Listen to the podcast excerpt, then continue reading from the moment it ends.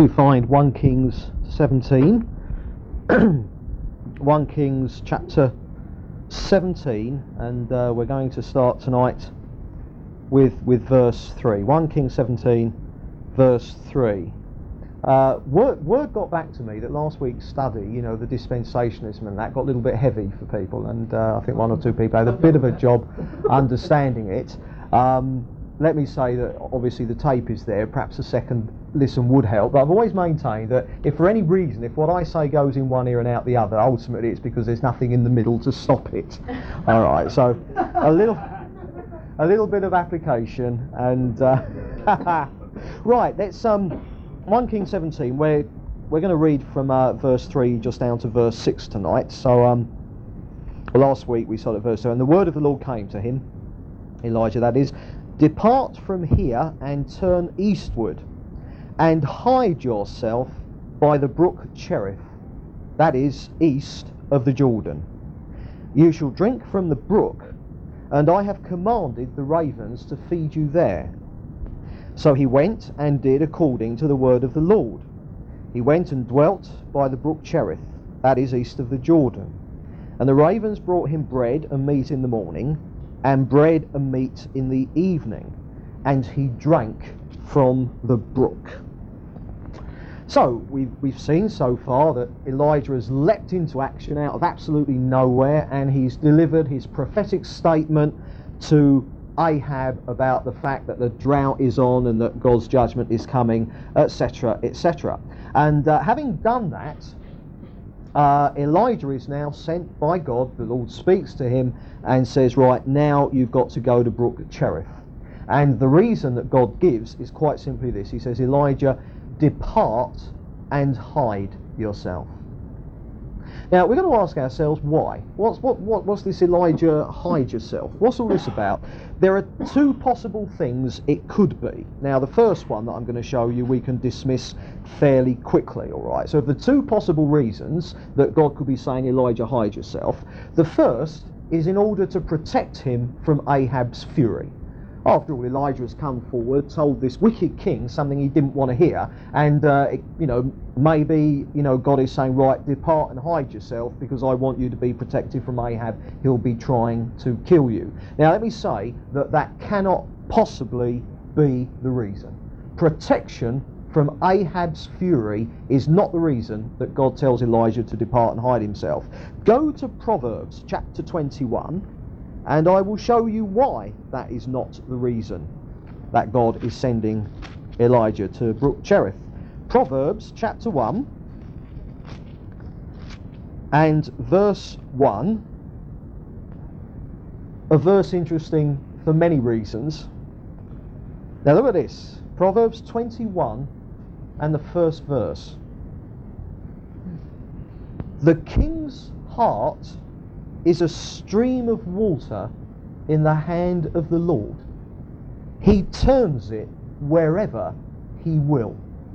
You see that? The king's heart is a stream of water in the hand of the Lord. He turns it wherever he will. Now, I don't know what that says to you, but what that says to me is, however out of fellowship and backslidden King Ahab was, the Lord was still in control of him. You see, Ahab couldn't touch Elijah without God's permission anyway, because nothing can happen without God saying, that's okay. So, therefore, we needn't have any fears that God wanted to hide Elijah so Ahab couldn't find him and kill him, because God could have prevented Ahab from killing Elijah, no problem. Uh, you know, in fact, if you think about it, I mean, if Ahab was going to kill Elijah, and Ahab would have certainly wanted to have killed Elijah, he would have done it on the spot. But he didn't, did it? Why? Because the king's hand is a stream of water. In the, ha- the king's heart is a stream of water in the hand of the Lord. God is absolutely sovereign.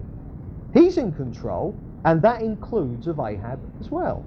Uh, go to Luke. See this in the life of Jesus. Go to Luke chapter four.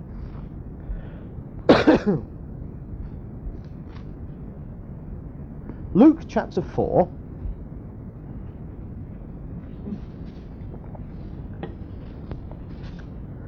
Now from verse sixteen onwards, Jesus has gone to his hometown here, Nazareth, where he grew up.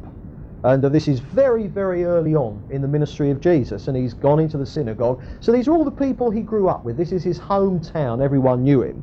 And uh, he goes into the synagogue and he preaches, all right? He teaches. And uh, he basically discloses who, who he was. Now, we're going to start reading from verse twenty-eight. And as we're going to see, the reaction was not good. Uh, look at this. And this is Jesus, you know, giving teaching in the town he grew up in. When they heard this, all in the synagogue were filled with wrath.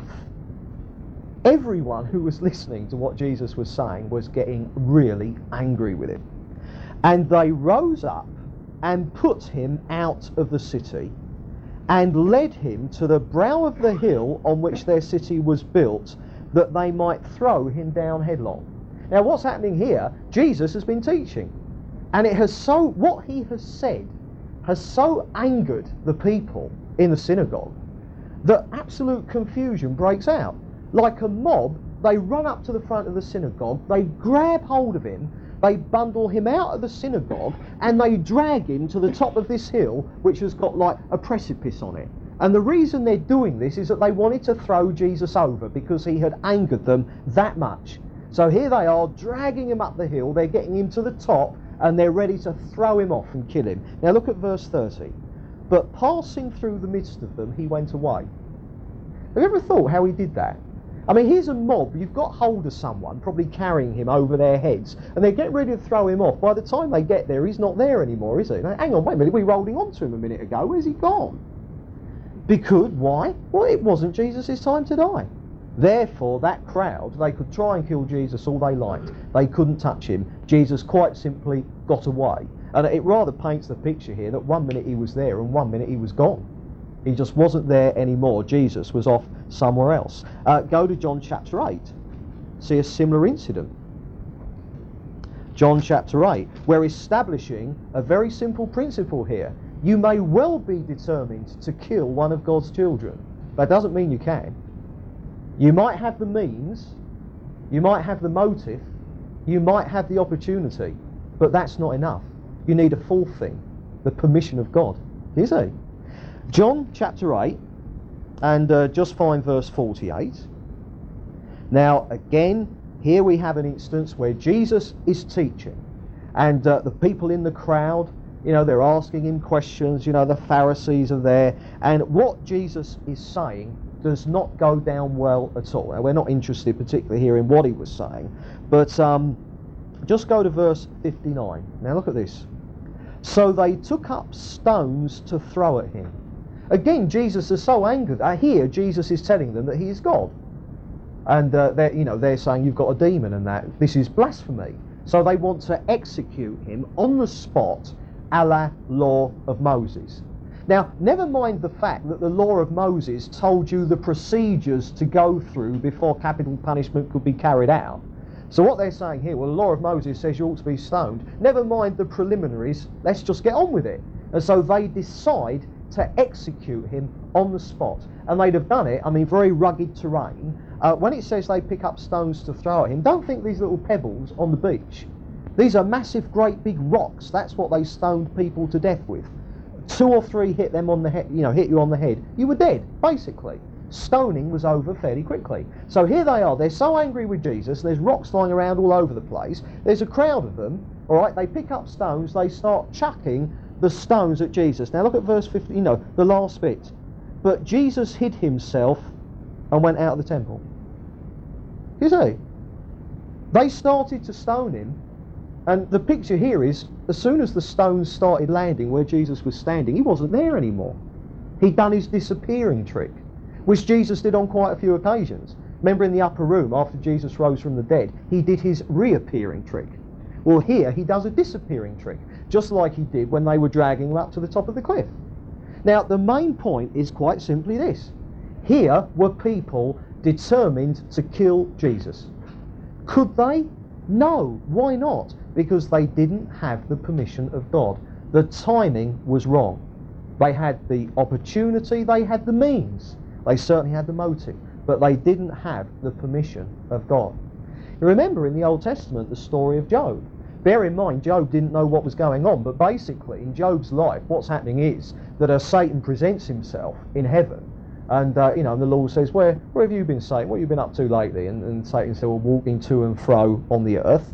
And uh, there's a kind of idiom there, a picture of ownership, because Satan is the god of this world. And uh, so really what Satan is saying is, you know, to God is, the world's mine, God. You know, you're not in control, I'm in control. No one's following you. And, uh, and what God says, he says, have you considered my servant Job? He doesn't belong to you, Satan. You've just made a false claim. The whole world is not yours, because Job belongs to me.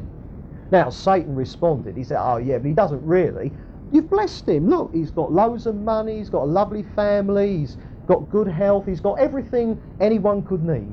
And Satan says the only reason he's following you is because of everything you've given him.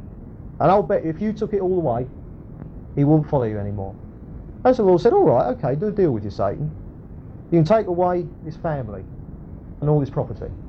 So off goes Satan, takes it all away. His family dies, you know, all his money goes. And uh, but Job stays faithful to God. He didn't curse God. He stayed faithful. And uh, so Satan comes back and says, well, I mean, he's got his health, hasn't he? And God said, well, take that then.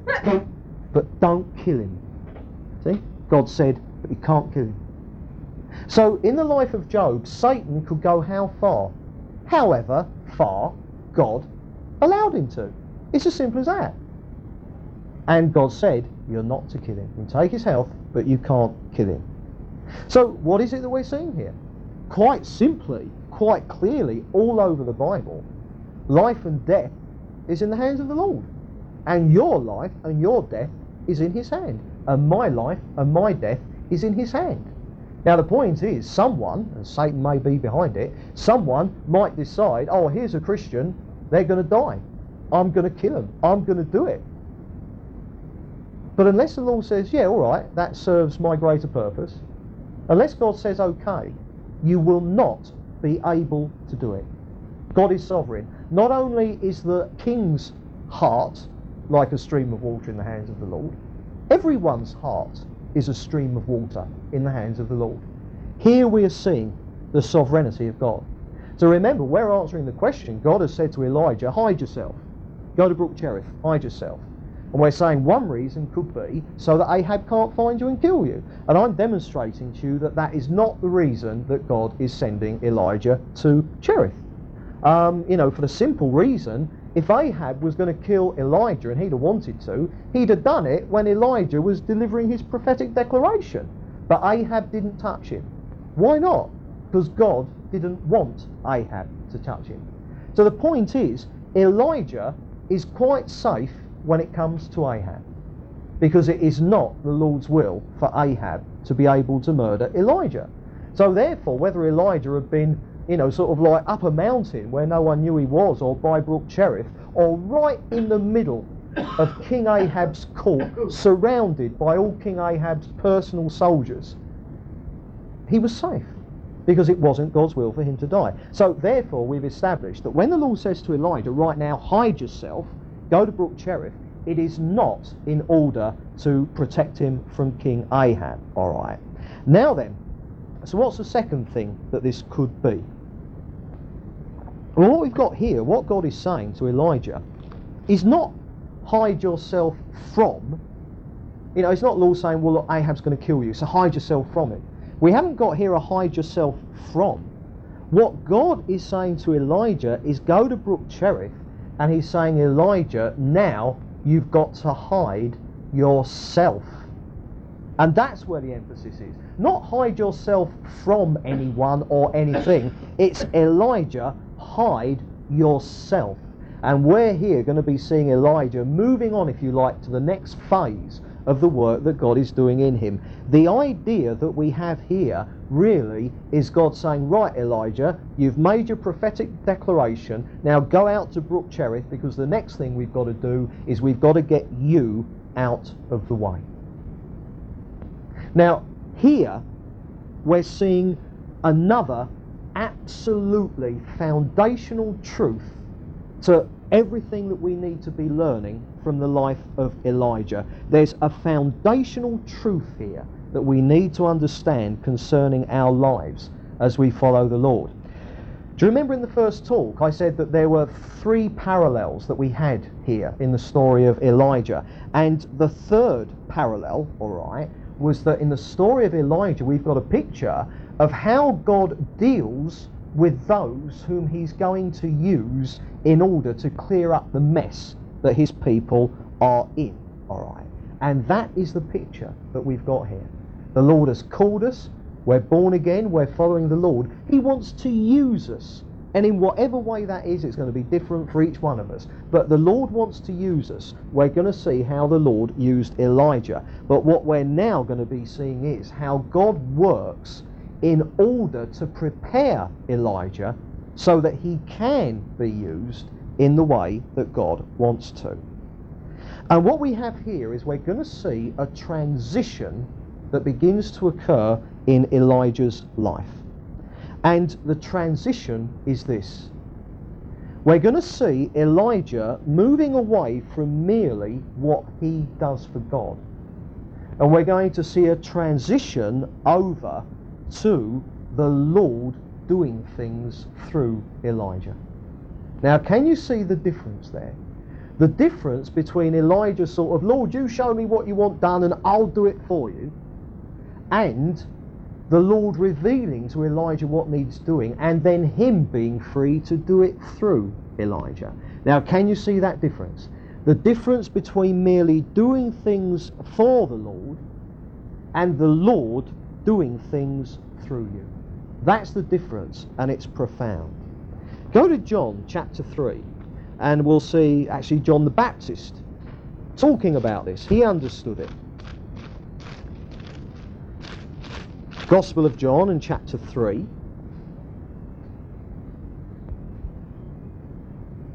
And if you find verse twenty-seven.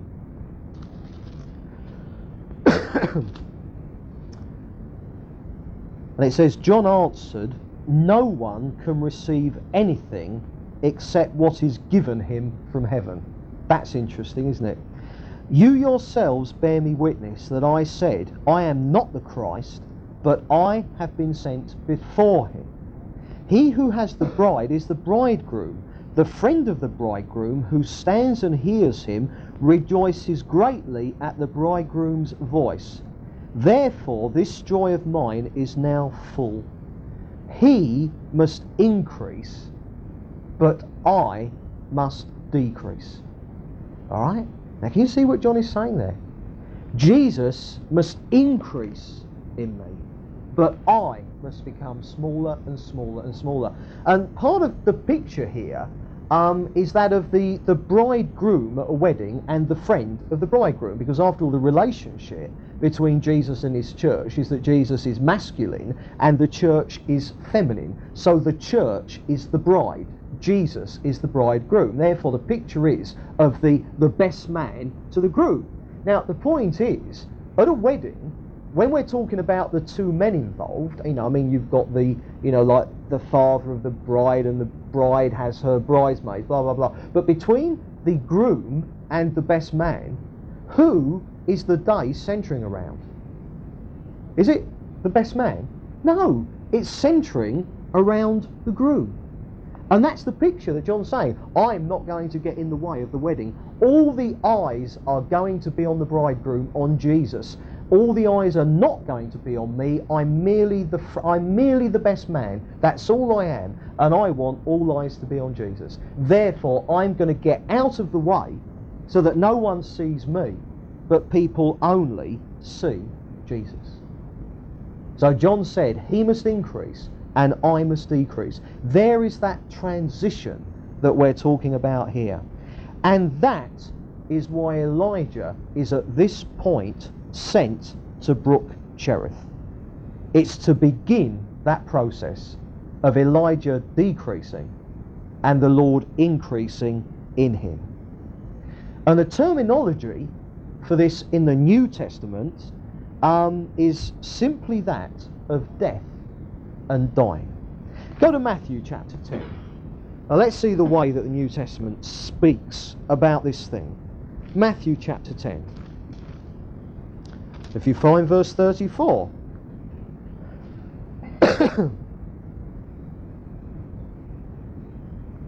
Matthew chapter ten and starting at verse thirty-four. Jesus speaking. Here's some verses that got us into trouble a while ago. Do not think that I have come to bring peace on earth. I have not come to bring peace, but assault. For I have come to set a man against his father, and a daughter against her mother, and a daughter-in-law against her mother-in-law. And a man's foes will be those of his own household. He who loves father or mother more than me is not worthy of me, and he who loves son or daughter more than me is not worthy of me. And he who does not take his cross and follow me is not worthy of me. He who finds his life will lose it, but he who loses his life for my sake will find it.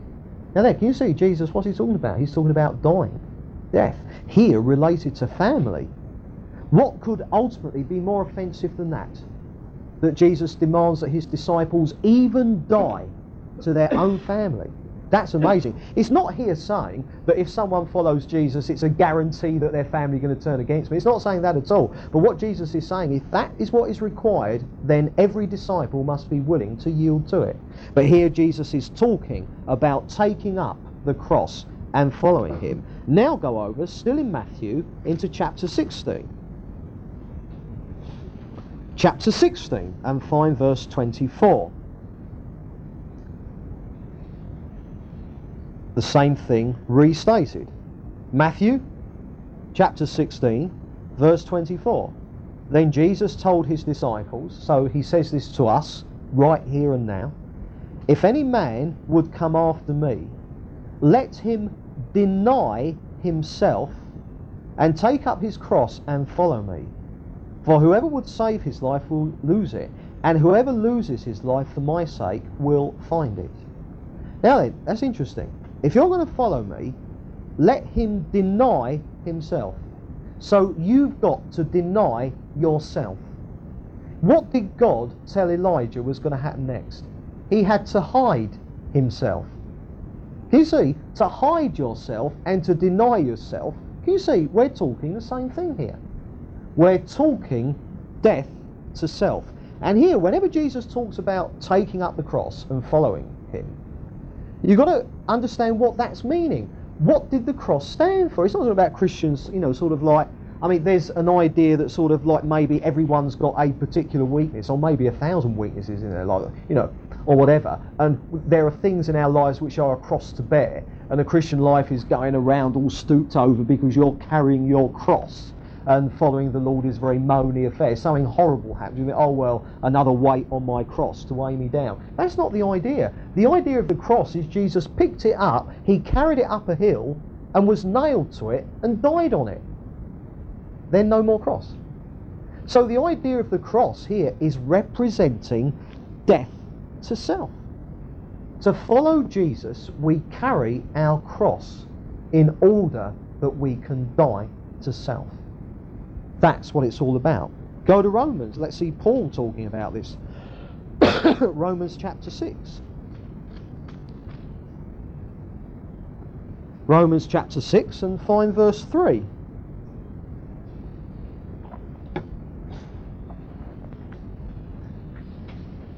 Romans six chapter three. Sorry, Romans chapter six verse three. Yes, did I say chapter three? How confusing. Right, do you not know that all of us who have been baptised into Christ... Now, when are you baptised into Christ? When you're born again, right? All of us who have been baptised into Christ Jesus were baptised into his death. We were buried, therefore, with him by baptism into death, so that as Christ was raised from the dead by the glory of the Father, we too might walk in newness of life. So there you've got an idea of two things there. It's the death on the cross to something, so that there's a rising again to something else.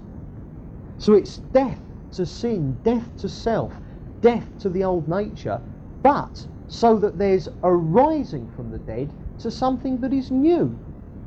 What is the old? Dying to ourselves. What is the new? Jesus living through us. That's the whole point of it. Now then, let's ask ourselves, right, this process, God is going to start working in Elijah's life. So let's ask the question, why Brook Cherith? Is there some deep, significant reason why Brook Cherith? Now we're going to dive into Old Testament typology, so you've got to apply all the tests that I told you about in the first talk here, okay? Why Brook Cherith? Well, Cherith, in the Hebrew, means a cut. That's what the name of this brook is. Brook cut. All right, the literal meaning of it. And it comes from the Hebrew word korath. Now, that verb in the Hebrew means to cut off, or to cut down, or to cut asunder. It means to destroy or to consume. To destroy or to consume. Now also, be aware, in the Old Testament, you had something that was called cutting a covenant. Now, to you and I, we might draw up a legal, dream, you know, a legal agreement, or we might strike a bargain. That is the terminology that we use. For the Hebrews in the Old Testament, you didn't strike up a bargain, you cut a covenant.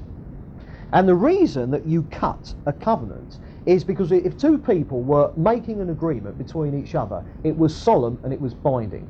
And what they did is they got a sacrificial animal, all right, that represented the, the, the deal that they were doing, the agreement they were coming to, the covenant they were entering into. And what they did is they cut this animal right down the middle. And, you know, it wouldn't have been just a little wiggly worm. I mean, this would have been a big animal. It's a messy business. And they cut the animal in half. And they separated it into the two halves. All right? So there's your half. That's your part of the bargain. Uh, here's my half. That's my part of the bargain. And then you walked in the middle of the sacrifice together in all the blood. And so you cut a covenant. All right? Now then. The point is that, can you see that the picture there of cutting a covenant, and this verb korath, from which the word Brook Cherith comes from, includes the idea of death. Death and sacrifice. So, and also the whole point about the covenant, the reason that in the Old Testament that that was the way that the Jews struck a covenant between each other, it was a picture of eventually the new covenant that was going to come. Because Jesus was sacrificed on the cross, and through the death, the, through his blood shed on the cross, the covenant, the new covenant between God and man was formed. So again, it was a picture in the Old Testament foreshadowing the covenant that God was going to create when Jesus died on the cross by shedding his blood. All right. So we can see quite clearly here that Cherith, by semantic association, the meaning of the word, its etymological application, if you want to get clever, okay, simply represents death. And that is what is at the heart of the word. Now then, what we've got to ask is, right, so what else does the idea of a cut represent? We've seen in, in, in, in Hebrew that it, it has meanings of death, et cetera, et cetera. Let's bring it up to the English. This applies to the Hebrew as well, but even in English, what does the idea of a cut represent? I mean, when we use the verb to cut, what are we talking about? Well, for instance, take a railway cutting. Now, when we use the word railway cutting, a cutting in that sense, what are we talking about? A cutting is quite simply, say you're, you've got a railway and it's going from A to B, so along come the engineers and the railroaders and that, and they've got to lay the track. Now, if there's a whacking great big hill that goes up about fifty or sixty feet, um, then rather than, than, than put the track up the hill and then down the other side, uh, what they do is they just cut right through the hill. So they dig a trench right through it and the tracks just go through the hill. Therefore, you're going along in this train and you've got a nice view, and then you enter the cutting and all you can see is the grass of the hill because it's a cutting right through it. So a cutting is a trench that is dug into the ground. Uh, I mean, down here at Chigwell and by Buckersfield School, the motorway is in a cutting. You know, it's dug into the fields. So the level of the fields is the same either side. And if you're standing on the field, you wouldn't know that there was a road there because you're just seeing across it. But walk up to the embankment and there's this big valley and a motorway there. That's what a cutting is. It's a trench dug in the ground. So, Cherith means a trench, a cutting in the ground. Now then, a six by three trench in the ground is what you bury people in. It's a grave. Do you see the picture? You bury people in a trench. You bury people in a cut in the ground. You bury people in a cherith. And the point is that the Lord sent Elijah to brook Cherith to signify that he had work to do in him, because Elijah needed to die to himself in order that the Lord could live through him from that point onwards. Now let's just kind of note the situation uh, at Brook Cherith, because it's important to get an idea of the, the situation that Elijah's in. He is now in the middle of nowhere. He is completely on his own. Uh, he drinks water from the brook, that's no problem anytime he's thirsty. Uh, dindins, uh, twice a day, bread and meat brought by the ravens. Um, and we'll be back to that shortly, the fact that God fed Elijah through the ravens. Uh, now notice, there's no ministry for him. Absolutely none. No ministry. Uh, there are no crowds, because he's out in the middle of nowhere on his own. There is nothing dramatic happening in his life at all. Stillness, inertia, boredom. Um, there's no one to give advice to. Oh, well, I think. See? Because there's no one there, just him. I mean, you know, he might have, you know, sort of like, you know, I suppose the ravens might have shared a problem or two with him, but he had no one to be giving advice to. In fact, he had nothing to do whatsoever except think. Well, think and pray. Be with himself and with the Lord. There was no distraction of any kind. Elijah has been isolated from everyone and everything, so that it is simply him and the Lord. Now, what we need to understand is that to know what God has called you to, this could be in regards to anything, anything that the Lord wants you to do. Uh, to know what God has called you to in any instance, and to be ready to do it, are two quite separate things. And they are often separated by years and years of God dealing with you and preparing you. So the point is, God wants to use us in particular ways, whatever those ways are. But to know in what way God wants to use you and to be ready for God to use you are quite two different things. As I say, often separated by years of God really dealing with us and preparing us. And the reason is because, quite simply, if it's going to be done properly, if it's going to be biblical, if it's going to be the Lord's best, it's not going to be you doing it at all. It's going to be the Lord doing it through you, with you and me out of the way. Do you see the difference? Oh yes, of course it's going to be us doing it, obviously, but it's going to be empowered, energised. The source of it is going to be coming from the life of Jesus inside of us, not from our own intelligence, talents, experience, ideas or whatever. So therefore God has to get people out of the way before he can really use them in the way that he wants to. And this applies not just to ministry or service. Oh, it's like, oh, you know, sort of, God's called me to be an evangelist. It doesn't just in regards to that.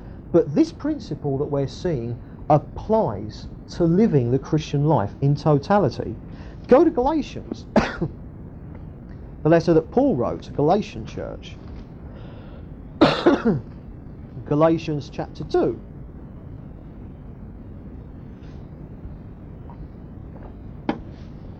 Galatians chapter two and verse twenty. Look what Paul says here. Galatians chapter two, verse twenty. I have been crucified with Christ. It is no longer I who live, but Christ who lives in me. And the life I now live in the flesh, I live by faith in the Son of God. Now in the literal Greek, in the Greek, that should be, the life I now live in the flesh, I live by the faith of the Son of God, who loved me and gave himself for me. So what Paul is saying here, he's saying, it's no longer I who live, but Christ. Now, does that mean that Paul has become an empty shell and Jesus lives through him and Paul just is, hardly exists? Virtually Jesus living through Paul's body instead of him and Paul vanished somewhere? No, because then Paul says, I live.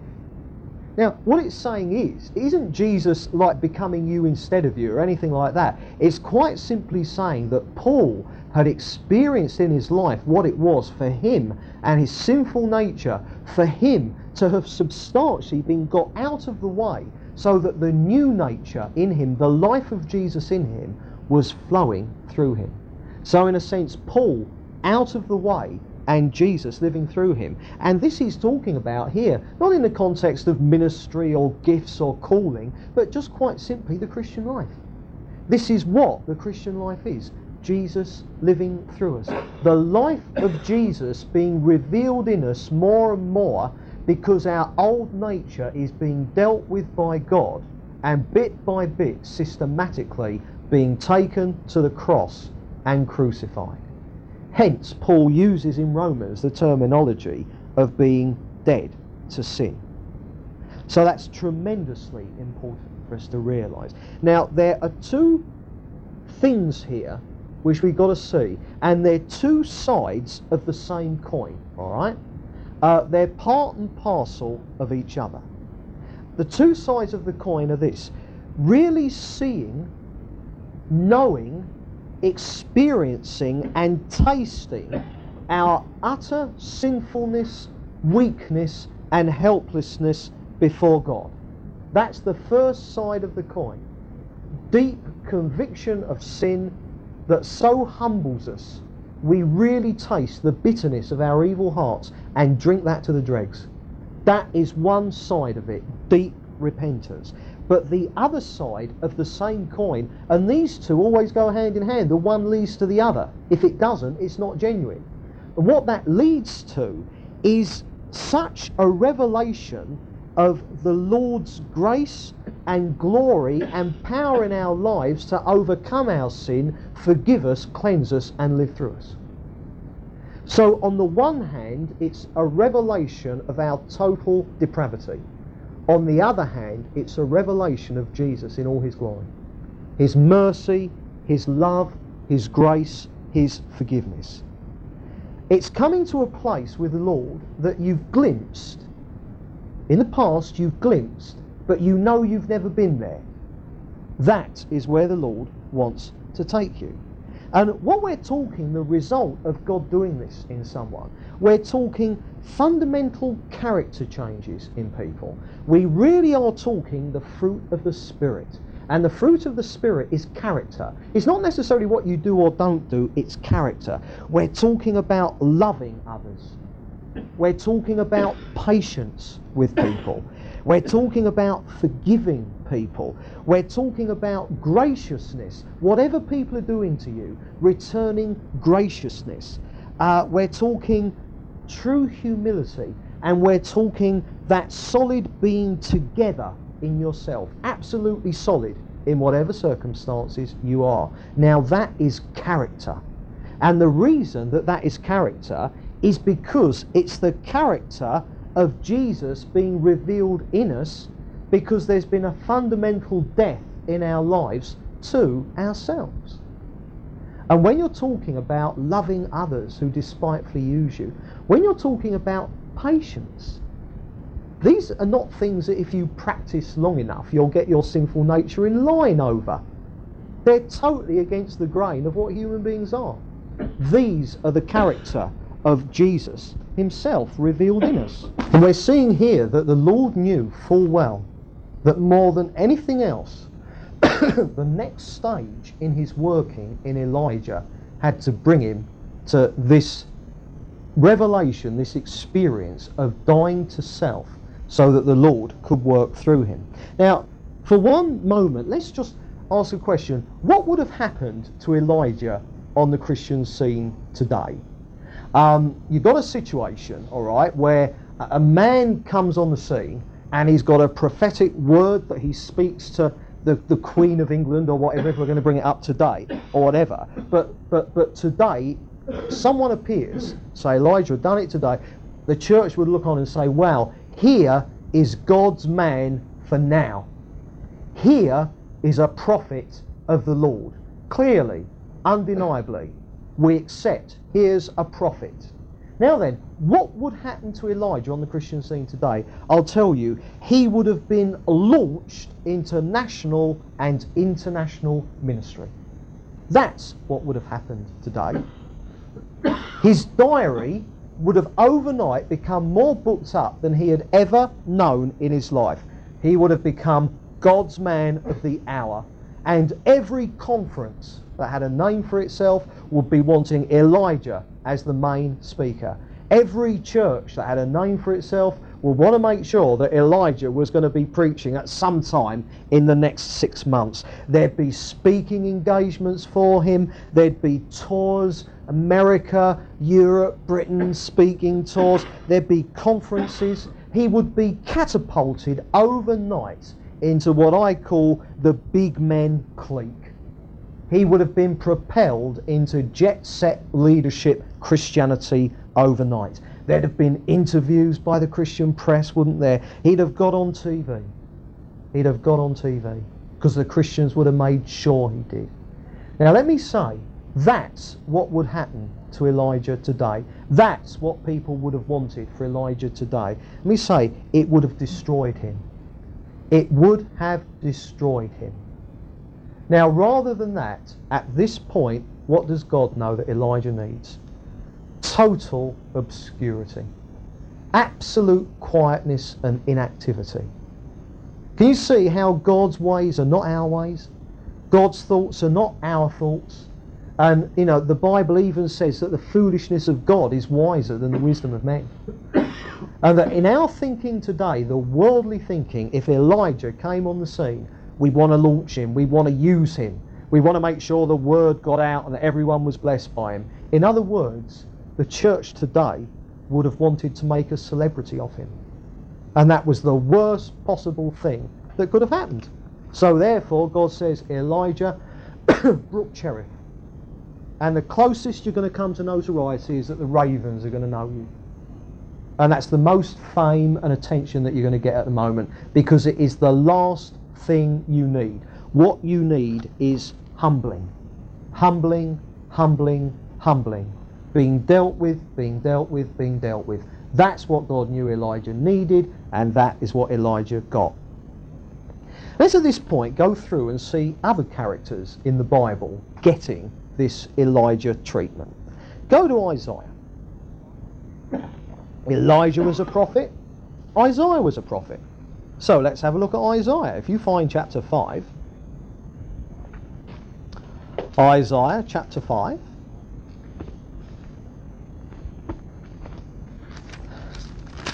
And uh, I'm going to read various verses because um, I want you to get the idea why Isaiah needed the Elijah treatment.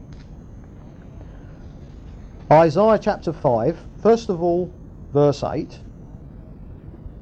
And uh, these verses I'm going to read just characterise really what Elijah, uh, Isaiah's ministry was all about up to this point.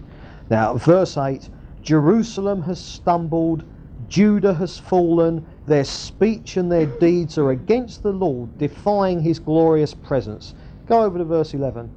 Woe to the wicked, it shall be ill for him. For what his hands have done shall be done to him. Go to verse eighteen. In the day, in that day the Lord will take away the finery of the anklets, the headbands and the crescents. Oh, sorry. This is Isaiah. Sorry, I'm reading the wrong chapter there. Sorry. Verse chapter five. I was reading chapter three. Well, actually, those verses in chapter three fit as well. But yeah, sorry, Isaiah chapter five. Let's start again. They, yeah, that's right. It is chapter five. We'll start again. Verse eight. Chapter five, verse eight. Woe to those who join house to house, who add field to field, until there is no more room, and you are made to dwell alone in the midst of the land. Go to verse eleven. Woe to those who rise early in the morning, that they may run after strong drink, who tarry late into the evening, till wine inflames them. Verse eighteen. Woe to those who draw iniquity with cords of falsehood, who draw sin as with cart ropes. Verse twenty-one. Woe to those who are wise in their own eyes and shrewd in their own sight. Verse twenty-two. Woe to those who are heroes at drinking wine. Now, are you getting the message of the sum total of Isaiah's ministry up to this point? You can sum his ministry up in this way: woe to everyone. Now, here is Isaiah, and it doesn't matter who he meets, who he's thinking about, it's woe to you, woe to them, you're wrong, and you over there, you're wrong for this, and don't you look so smug, mate, because you're wrong for that, and you're not right with God because of this. Now, what we've got to understand is that this, everything that Isaiah is saying here is absolutely true. He's saying this, it's scripture, and he was proclaiming it under the anointing of the Holy Spirit. It was absolutely true. And remember that the good news of salvation or whatever begins with repent. It starts off as a negative thing, you're wrong, but becomes positive when you admit it and get right with God. So what we've got here, if you go from Isaiah chapter one up to chapter five, you've got the negative bit, and that's all. That's all. There's nothing positive. It is merely the negative. It's, if you like, law, law, law. Not an ounce of grace in it. It's all absolutely right. It's all absolutely true. But my goodness, you get the feeling there's something lacking here in Isaiah. What we're going to see is that Isaiah chapter one to five was all well and good, but it couldn't really go beyond chapter five, because it would be such an unreadable book, it would be ridiculous, wouldn't it? So therefore, when we get to chapter six, we're going to see Isaiah uh, attending the appointment, as I say, that every believer must attend with the Lord at some time. Now let's just read chapter six, starting from verse one. In the year that King Uzziah died, I saw the Lord sitting upon a throne, high and lifted up, and his train filled the temple. Remember what I said earlier, two sides of the coin. What's one side? A vision of Jesus in all his glory. Above him stood the seraphim. Each had six wings. With two he covered his face, with two he covered his feet, and with two he flew. And one called to another and said, Holy, holy, holy is the Lord of hosts. The whole earth is full of his glory. And the foundations of the thresholds shook at the voice of him who called. And the house was filled with smoke. And I said, now here's Isaiah, look at this. And I said, Woe is me, for I am lost, for I am a man of unclean lips, and I dwell in the midst of a people of unclean lips, for my eyes have seen the Lord of hosts. Then flew one of the seraphim to me, having in his hand a burning coal, which he had taken with tongs from the altar.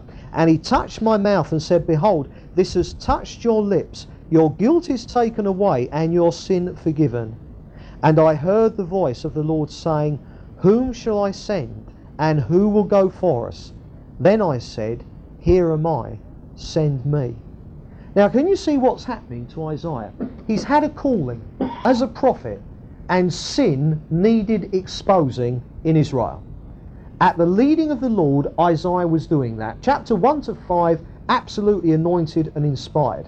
But there is still something desperately wrong with Isaiah. It's baby ministry. It's right at the beginning. It's good as far as it goes, but it could only be that immature for so long. In chapter six comes a time for Isaiah to grow up. Now, what do we largely see here? After five chapters of woe is you, woe is her, woe is him, woe are they, for the first time here we have Isaiah saying, Woe is me. And Isaiah here comes into the revelation, not of everyone else's sin, that's easy. He comes into the revelation of his own sin.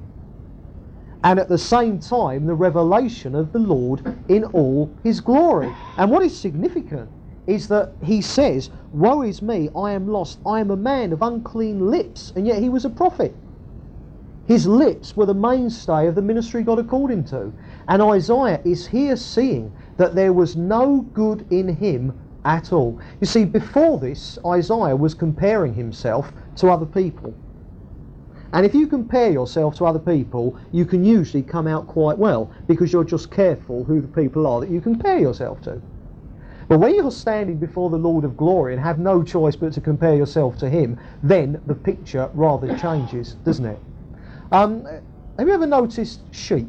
Uh, we were driving down through the reservoirs last week, and all, all the sheep lined up, you know, on the grass embankments. And uh, if you if you think, the picture postcard idea of sheep, if you think about it, is uh, you know, sort of nice green grass and these lovely white things bouncing along, and, and, and they're kind of shining white. And uh, and I suppose that the point is that if you if you take a quick look at a sheep against the background of bright green grass, yeah, they do look pretty white. Now, next time it snows, go and have a look at the sheep when they're backgrounded against snow. They're horrible. They are dirty. They're not right at all. Grubby is the nicest you could be about it. Now, can you see? It depends what you're comparing it to. And uh, we often compare ourselves, as it were, to the green grass, don't we? Not the snow. And uh, and here Isaiah is getting the comparison right for the first time. And he is seeing that he's in exactly the same state and boat as the people that he's preaching against. What was their problem? Sin. They hadn't died to self. What was his problem? Sin. He hadn't died to himself either. So here, he keeps his appointment. Well, he didn't know he was going to have it. He's just suddenly there for the, you know. And suddenly, God is showing him the truth about himself. But what is so interesting is now go over into chapter seven. And uh, in verse fourteen, verse fourteen, we have this prophecy. Therefore, the Lord will himself give you a sign. Behold, a young woman shall conceive and bear a son, and he shall call his name Emmanuel. Now, no Old Testament book contains as much prophecy about Jesus as Isaiah. And here is the first one. Now, can you see what's happened? Chapter one to five. Isaiah, moving in the spirit, yes, but undealt with. What can he come out with? Condemnation and law. Now that's right and proper. That's part of the ministry of a, a mature believer as well. There's always repent and turn from your sins. That's always part of it. Now in chapter six, he suddenly realises that he's a sinner as well.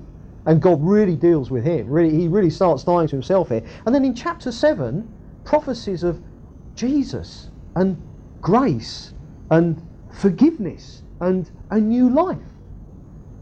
Do you remember what John's Gospel says? The law came through Moses, but grace and truth came through Jesus Christ. Now, chapters one to five, what has Isaiah got? The law. Where's the grace and truth? It's not there. Why not? Well, grace and truth is Jesus, isn't it? And Isaiah is living his own life. The law can't get through. So in chapter six, God deals with him. Elijah starts to die off. Chapter seven, what do we see? Grace and truth, Jesus coming through. Because Isaiah has been got out of the way. Can you see that marvellous picture? As Isaiah is got out of the way, what starts to happen? Character changes at the deepest level. Because it's no longer now Isaiah doing things for God. It's the Lord moving and living through Isaiah, and therefore the Lord's character coming out in Isaiah's life. Let's have a quick look at Jacob. We keep going back to Jacob, but we've got to at this point. So find Genesis chapter twenty-eight. Good old Jacob. We did the uh, talk on brokenness, didn't we? Not not too long ago. And uh, but let's let's just again see Jacob in this context to see that really that talk about brokenness, this is what it was all about. You know, we're we're just seeing it again, aren't we? Genesis chapter twenty-eight. Um. Chapter twenty-eight, and uh, I've completely lost the place that I wanted. Hang on, let me have a quick look here. Uh, yeah, Genesis chapter twenty-eight, uh, from verses ten to twenty-two, all right? And I'll let you read this when you get home or some other time, you know, because we're, we're running a bit short of time. We've got a long way to go. But here, in Genesis chapter eight, you have Jacob becoming a believer. that is he's born again. He becomes a believer. So, Fred, let's just read from uh, verse sixteen. You get this, you know, the story of Jacob. He goes to sleep and he has a dream of the ladder and the angels going up and down on it, ascending and descending. And in verse sixteen, you've got this. Then Jacob awoke from his sleep and said, "Surely the Lord is in this place, and I did not know it." So he's meeting the Lord for the first time. And he was afraid and said, "How awesome is this place? This is none other than the house of God, and this is the gate of heaven." Now, why did he say that that place was the gate of heaven? Well, because it's where he met Jesus, and Jesus said, "I am the door of the sheep." Is he? So here, Jacob becomes a believer. He's born again. And uh, in verse eighteen to twenty-one, you've got, you know, kind of, uh, you know, Jacob, he makes a vow with God, and he says, "If God will be with me and will keep me in this way that I go, and give me bread to eat and clothing to wear, blah, blah, blah, then I'll give a tenth of all I've got." And, you know, Jacob immediately, the old nature, he starts bargaining with God. "Oh, this is great. Now I know you, Lord. Well, look, you do this, this, this, and this, and I promise that I'll do that, that, that, and that." And that is Jacob as his natural, you know, in his natural state. Now go over now to verse, chapter twenty, thirty-two. Chapter thirty-two. And the thing to notice is that we're twenty odd years later.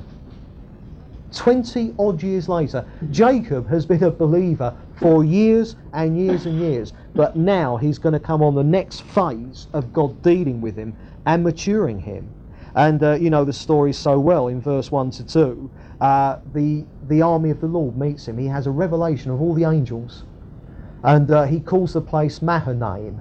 Uh, you remember, which means Uh, place of two armies, because Jacob's mentality is, "Lord, there's your power, your your angels, blah blah blah. Here's me, and I've got my flocks and my family and all the people who work with me and my money, my talents and my deviousness and my winning, you know, personality," because he was a con man basically. And uh, so what what Jacob said, "This is brilliant, Lord. We're pooling resources. You're doing your bit, I'm doing mine." So he saw God as a real power because there's his army. But he saw himself as a real power because he said it was the place of two armies. So again, twenty years later, Jacob remains a man pooling resources with God. Now, in verse twenty-two, we read this. "The same night Jacob arose, he took his wives, maids, and his eleven children, crossed the ford of the Jabbok.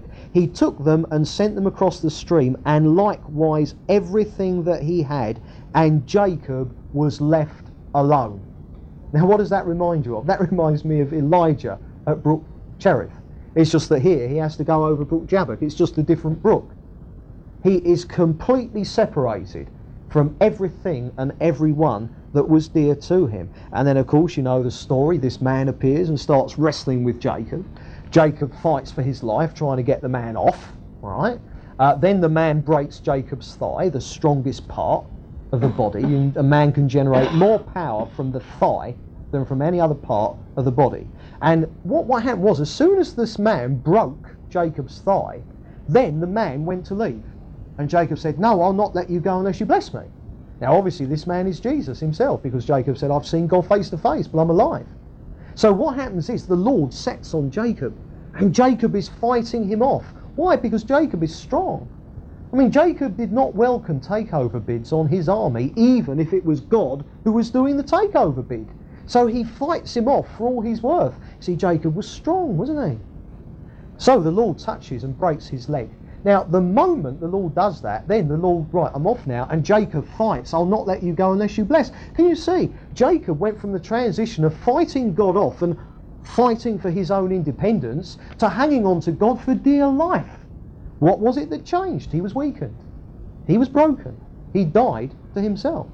And then the Lord said, "Jacob, what's your name?" And Jacob said, "My name's Jacob." And Jacob means supplanter. Uh, in the vernacular, devious git, because that's exactly what he was. Con man, supplanter, liar, deceiver. And what does the Bible say about our own hearts? They're desperately wicked and deceitful above all things. For the first time in his life, even though he'd been a believer for twenty years, Jacob suddenly, woe is me. What does that remind you of? Isaiah, when he was got all on his own to face the Lord. Do you see what's happening here? And it was then that the Lord renamed him. He said, you're no longer going to be Jacob, but you're going to be Israel, a prince with God. Can you see? So the old is being dealt with, it's being died to, and the new Israel, a prince with God, is coming through. Now then, there's something very interesting here. In verse thirty-one, it just says, the sun rose upon him as he passed Penuel, limping because of his thigh. Well, why was he lim- limping? He's got to just broken his leg. That's nice of him, wasn't it? I'm going to be a good boy, I am. So here's this picture. God has really dealt with Jacob. And that this strong, capable leader of this great army and family and whatever, here he is limping. It's a bit of a pathetic sight, isn't it? Now, he was leaning on his staff, obviously. Now, you have the staff, it was bad terrain.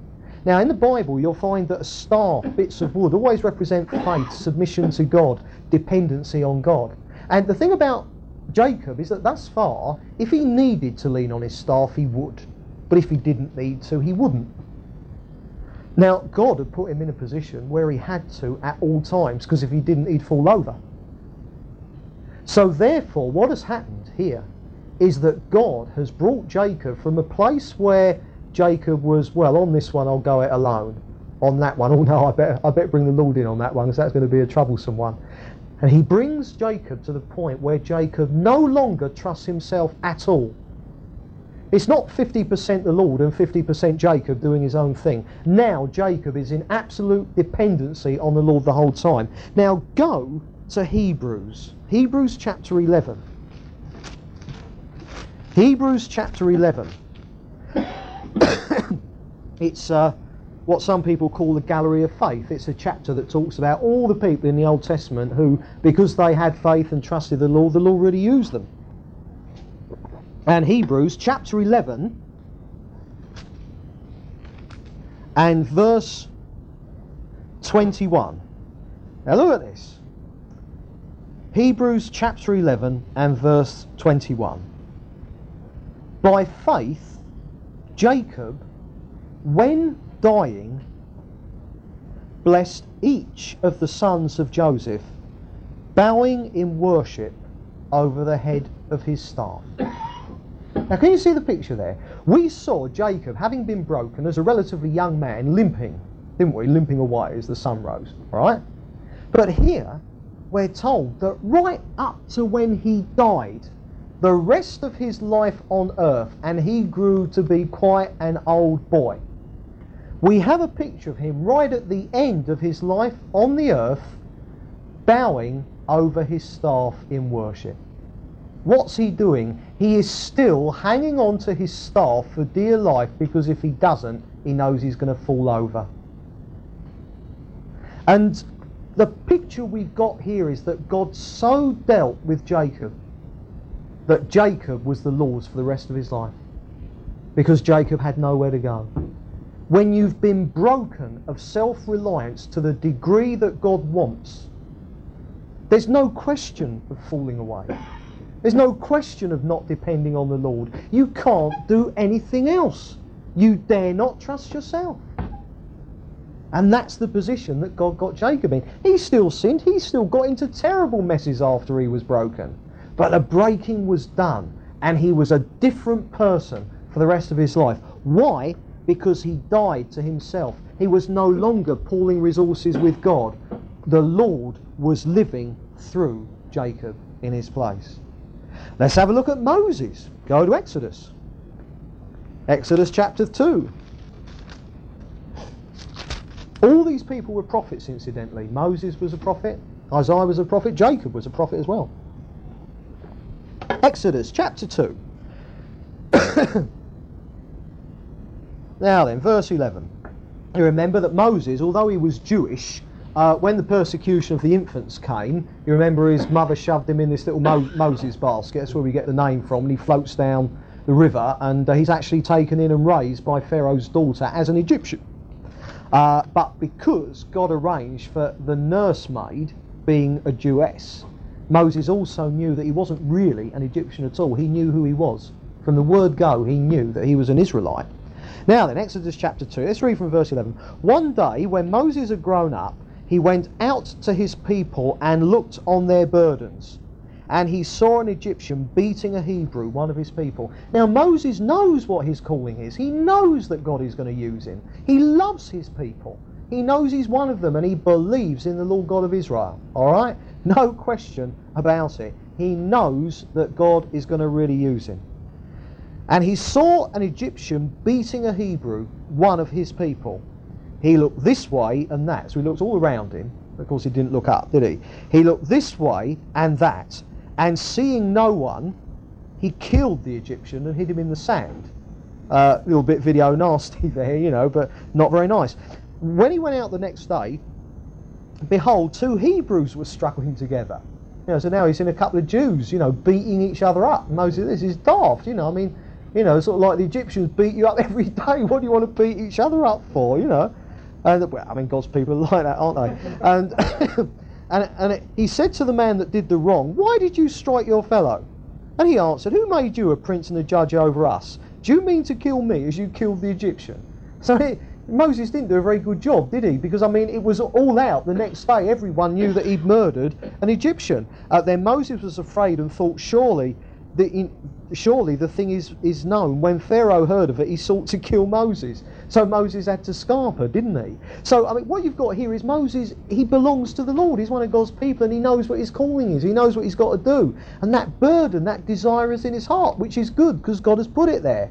But what does he do? Right, he moves out in his own strength. And what does he do? He cocks it up and he makes it worse. Because this brought even greater oppression on Israel under bondage to Egypt.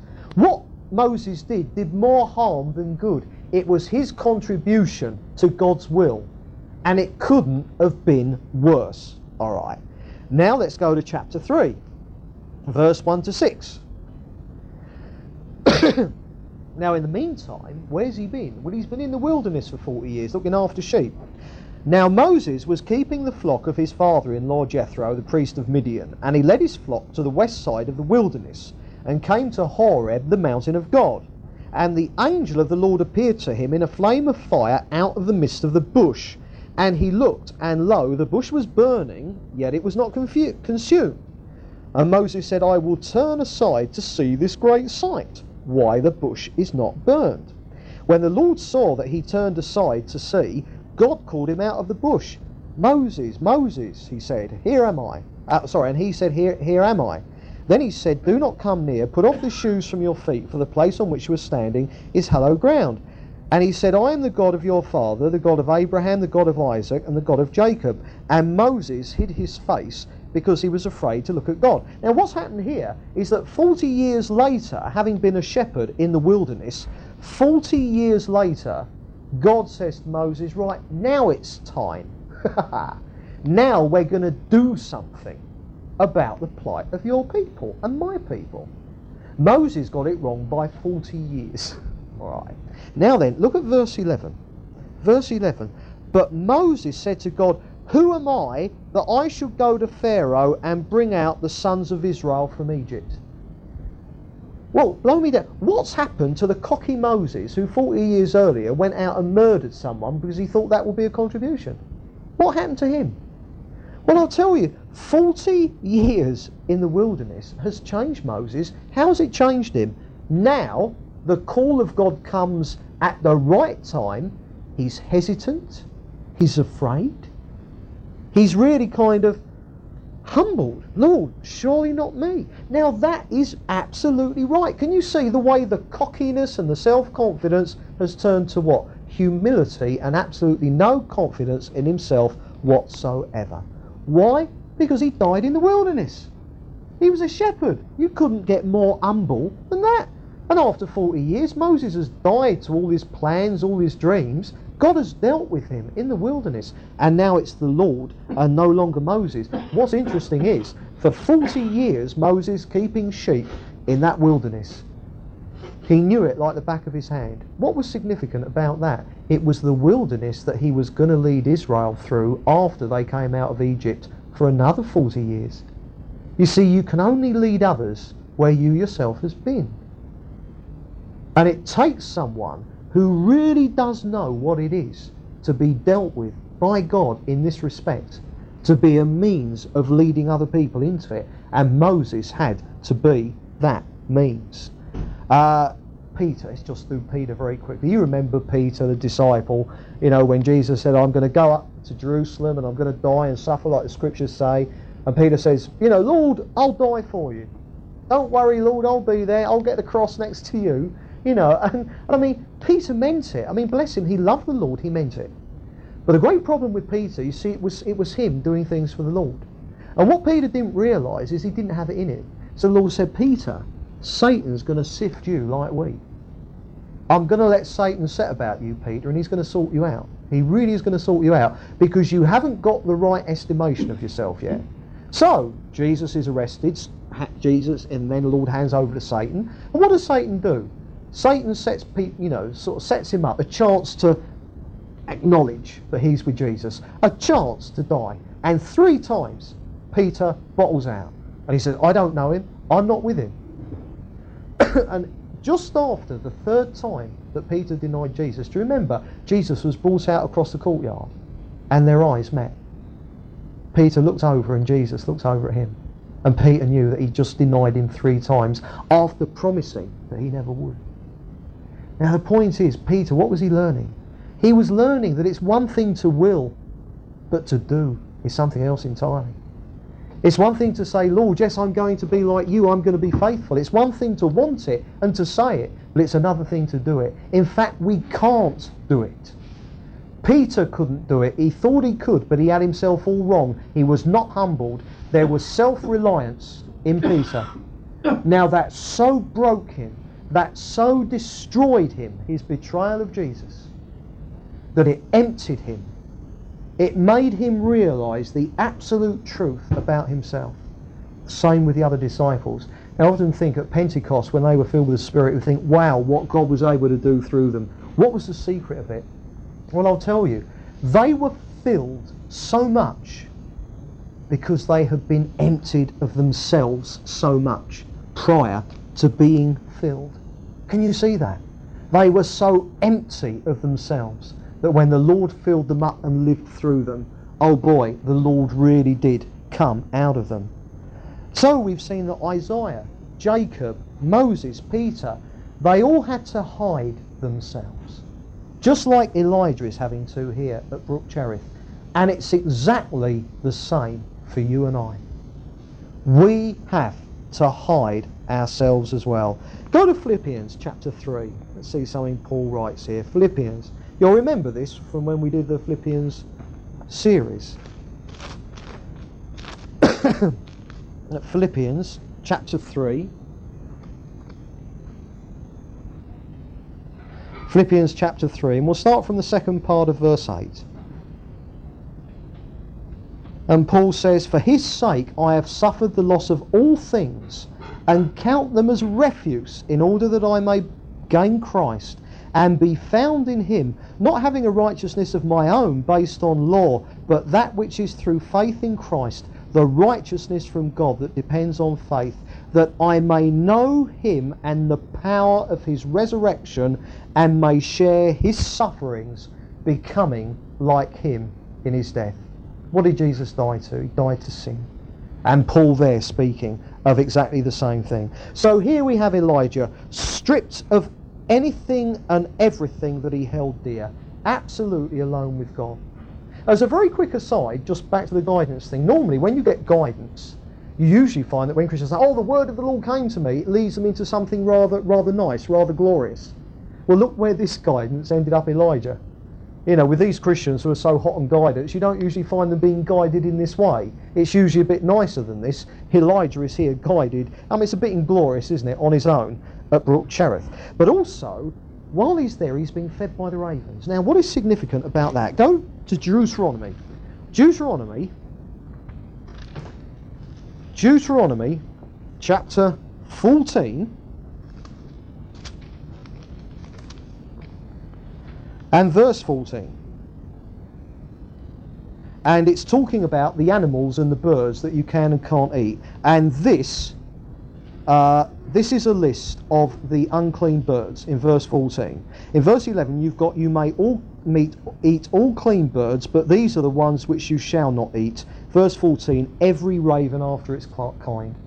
The raven was ceremonially unclean according to the law. It represented sin. It represented sin. And here, Elijah is being fed by the ravens. What's happening here? He is tasting of his own sin and wretchedness. He's been confronted with the true depth of his sin. But more than that, he's been strengthened by it. Because food strengthens you.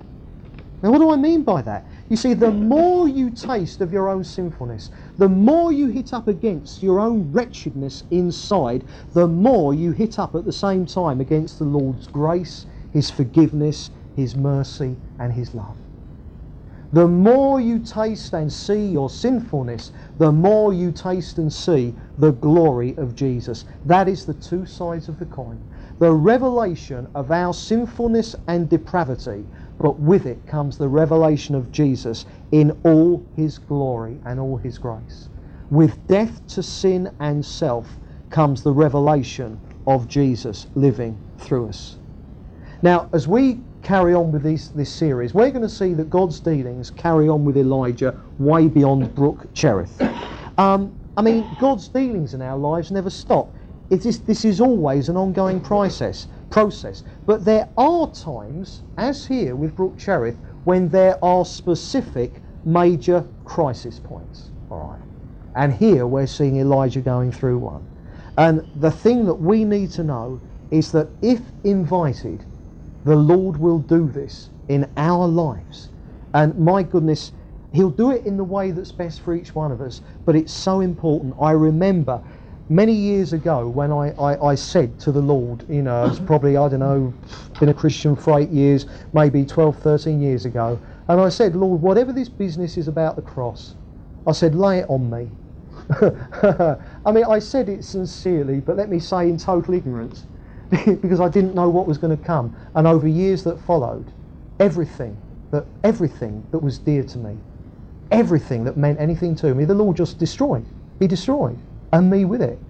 But I wouldn't change it for the world. It was the best thing that could have happened to me. The mystics talk about the long dark night of the soul.